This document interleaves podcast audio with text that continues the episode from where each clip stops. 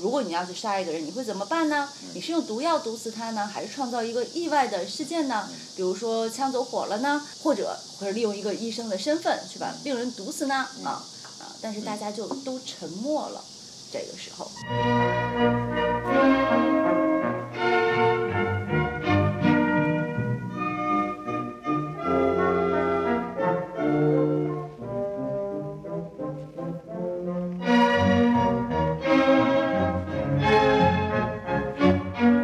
今天这个故事是阿加莎·克里斯蒂写的一本侦探小说，嗯叫你告诉我叫牌中牌是吗？对，那啊是一个很古老的翻译，大概是因为可能是《碟中谍》之后、哦，嗯翻译成了牌中牌。反正我买那本书上写的叫做底牌，嗯，英文对名大概就是是这样桌子上的牌，嗯叫 Table on Cards。对对，嗯，就讲啊，有一天啊，这里个大侦探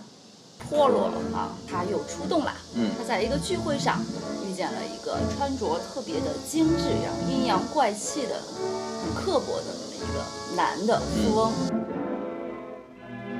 这个人就跟他说，他有好多收藏啊，哪些收藏啊？他就说有什么什么。他说，但是那些呀都不算什么，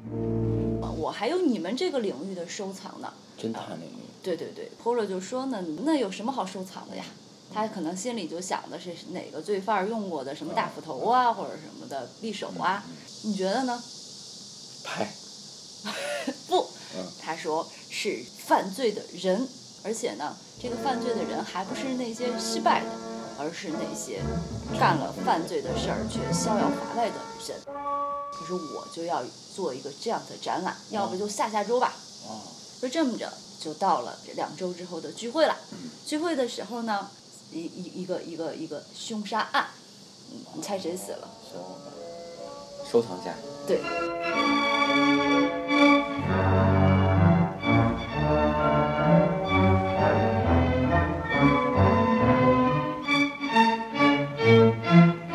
然后就开始写了嘛，因为它是本书嘛，就是他要一个一个来宾的介绍。哦哦来了八个人，分别呢分成两组，有一组啊是警察这个阵营的，他们分别是就是 Polo 是一个，还有这个本地的警司一位，嗯侦探小说的女作家一位，还有一个是一个老太太特工哦啊，这四个人是一组。还有一组人呢是谁呢？有一个二十多岁的少女，害羞的那么一个，然后还有一个六十来岁的老太太，嗯寡妇，但是也比较有钱。嗯嗯，第三个人呢是一个大夫，就是当地一个比较有名的一个呃大夫。呃，第四个人是呃是一个少校，在在这个北非还是哪儿工作，这是一组。然后呢，他们就分成两组开始打牌。警察的这一组呢，在一个外屋，后边的这一组人呢，在里屋哈。这个打到晚上十二点多的时候，发现男主人死了。嗯是他的胸口插了一柄很细的一种剑哦，然后这把刀呢还是这个男主人他们家的藏品。嗯那么剩下的事情呢，就是以波洛为主的这一桌儿，在这四个嫌疑人里面找到一位杀人凶手。因为这个男主人在跟 Polo 说的时候说，我要给你展示一个我的收藏。这个收藏是关于逍遥法外的罪犯的嗯收藏。那么言外之意就是，这个男主人发现了这四个人犯罪的证据，所以邀请了他们，然后展示给 Polo 他们这波人看。如果他们真的，那么他们会害怕男主人在聚会结束的时候把这件事情说出来，所以可能会在中间的时候把他杀掉。匕首是男主人家里的，所以说这不是一个事先设计好的，它是临时起意。嗯，那波洛呢？他的方式是他先把这几个人叫来，你们在这个屋子里面都看到了些什么？这个医生就说他看到了什么什么什么什么什么。那你记得每一轮牌是怎么叫的吗？大夫说我记不住了啊。你说说其他几个他们打牌的风格，其中那个六十岁的老太太是里边最聪明、最有逻辑、最理性的。那么还有那个二十岁的小姑娘，没有多厉害，但是她很谨慎。医生自己的打牌的作风就是我刚才讲，她老叫冒了，但最后她总是因为冒险却赚到了最多的钱。啊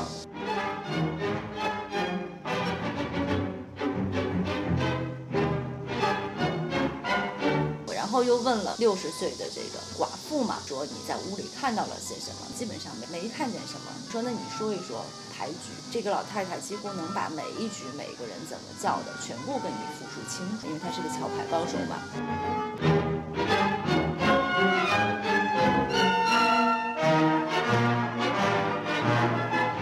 然后再问这个女孩儿的时候呢，这个女孩儿还记得也一般般，嗯，东西也没记住什么，她只记住了两样，嗯，桌子上的水好像没换，家里还有个珠宝盒什么的哈，嗯，哦，还有个少校去过北非的哈，一样的一个问题哈。那么大家对于彼此台风的描述都是一致的，没有什么矛盾之处。那么、嗯这轮问题问完就放他们回家了。调查这些人，就发现这些人身上都有谋杀案罪状。那么剩下 Polo 的工作就是要去排除。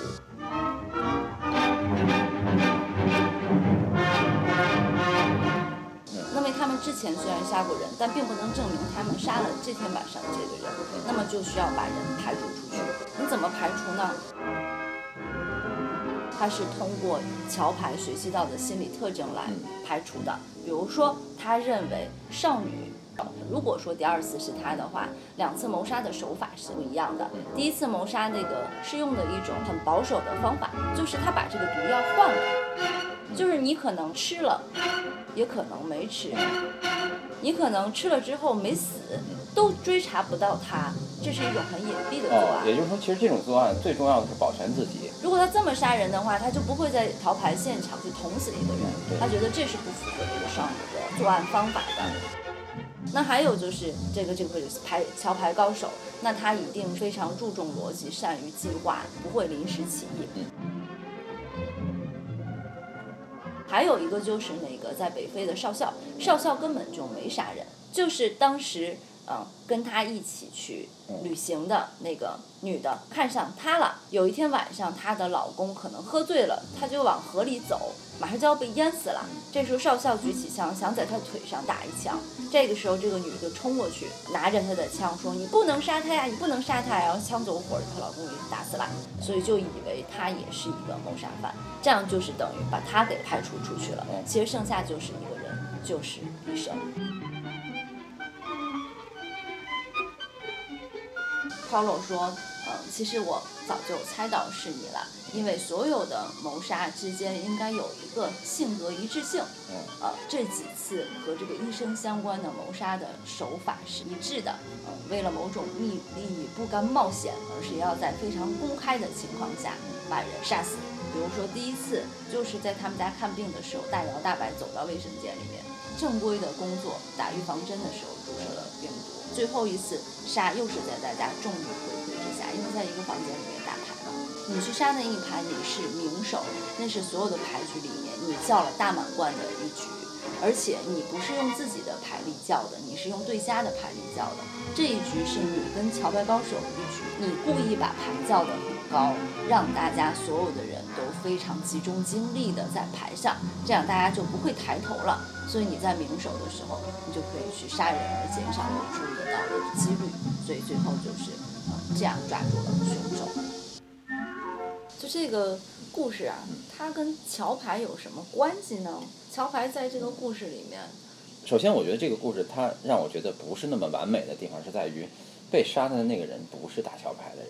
嗯，因为在这个桥牌桥牌这个活动里，它是是不存在谁是被谁杀了的。但是呢，桥牌里面它这个有一个规则，我觉得它被使用了，就是明手。嗯，他这个需要名一个手作案时间，对这个名手可以给他作案时间对对，所以我觉得这个地方跟规则有结关合在系一。起。对对另外一个就是你所说的这个人的冒叫，就是有些保守的人他是绝不轻易去叫满贯。嗯嗯嗯，如果这个人嗯他是名手，还是他叫了满贯，就有一点问题。就他叫了满贯之后是对家打，对这个行为其实不是非常的符合常理。再就是打牌的作风嘛，比如说那个少女，嗯她就很谨慎，基本上不会出错。对这个跟她的作案的手法也是，她会让自己降低最小个人风对险对去犯案。对嗯，所以她可能不会冒那么大的风险，对在大家能看见的一个屋子里面杀人。对，今天很多人可能会觉得这个故事编得不够精彩，觉得那可能就是因为你对桥牌的规则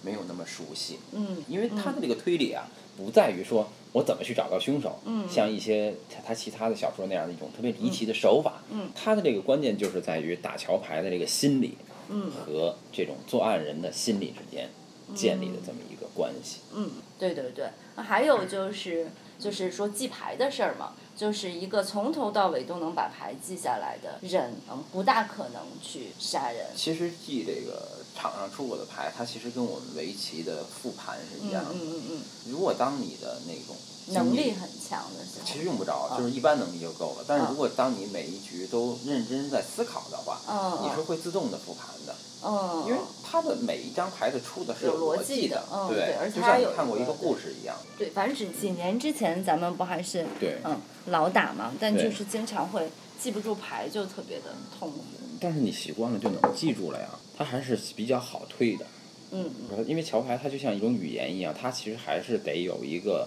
像你学围棋、学象棋似的，嗯嗯你还是要学习一些东西。它不是说你打个麻将上来就打了，嗯嗯。对吧？啊、而像麻将那样好多游戏类的这种，对有一些对心理的对判断，尤其像杀人游戏这样，是完全依赖于你跟这个人熟，对他说什么话，对你说有这样的一些判断基础，靠经验来是判的，断。是的，但桥牌这样的游戏则完全没有，对它只依赖于最冰冷的逻辑。对。但你知道，很多人他们在玩游戏的时候，他们觉得依赖经验去判断是有趣的，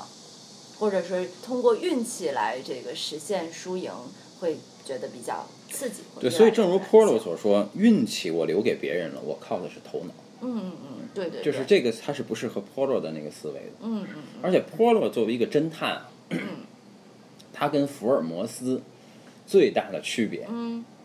你觉得是什么？他没有华生，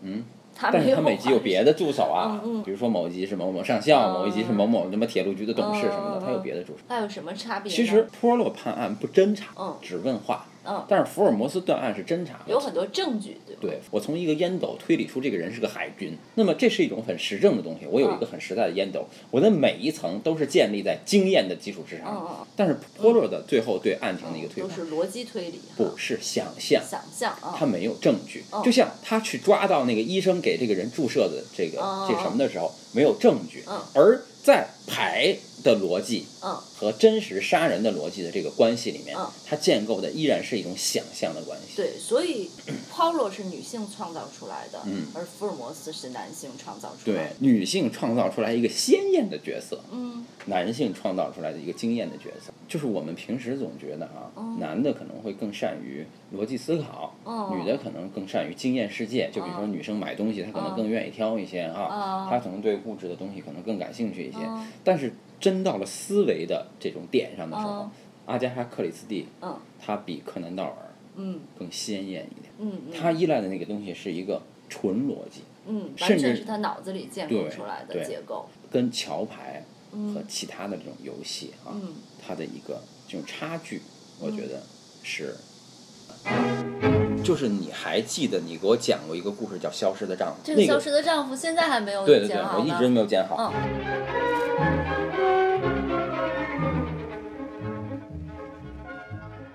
那个这个《消失的丈夫》里说了这么一件事儿，嗯就是那个这个男的，他就是在换了一个身份，我记得是吧？对，就是这男的，他在这边也有不在场证明，在那边也有，不是在这边也有在场证明，在那边也有在场证明，嗯也就是他有两边的不在场证明，嗯也就相当于这男的之所以你觉得他不可能干这件事儿，就是因为他不可能同时嗯在两个地方出现。嗯之所以这个成为一个离奇的没法判的案子，就是因为这个不具备传统侦探小说中的线性的线性时间，时间，嗯而波洛所所所所侦破的一切案件，为什么要排除不在场证明，都是为了都是因为嗯时间是线性的。嗯在此刻就不能在那一刻。嗯嗯嗯，桑尼亚在下午给路易讲故事。嗯，豆豆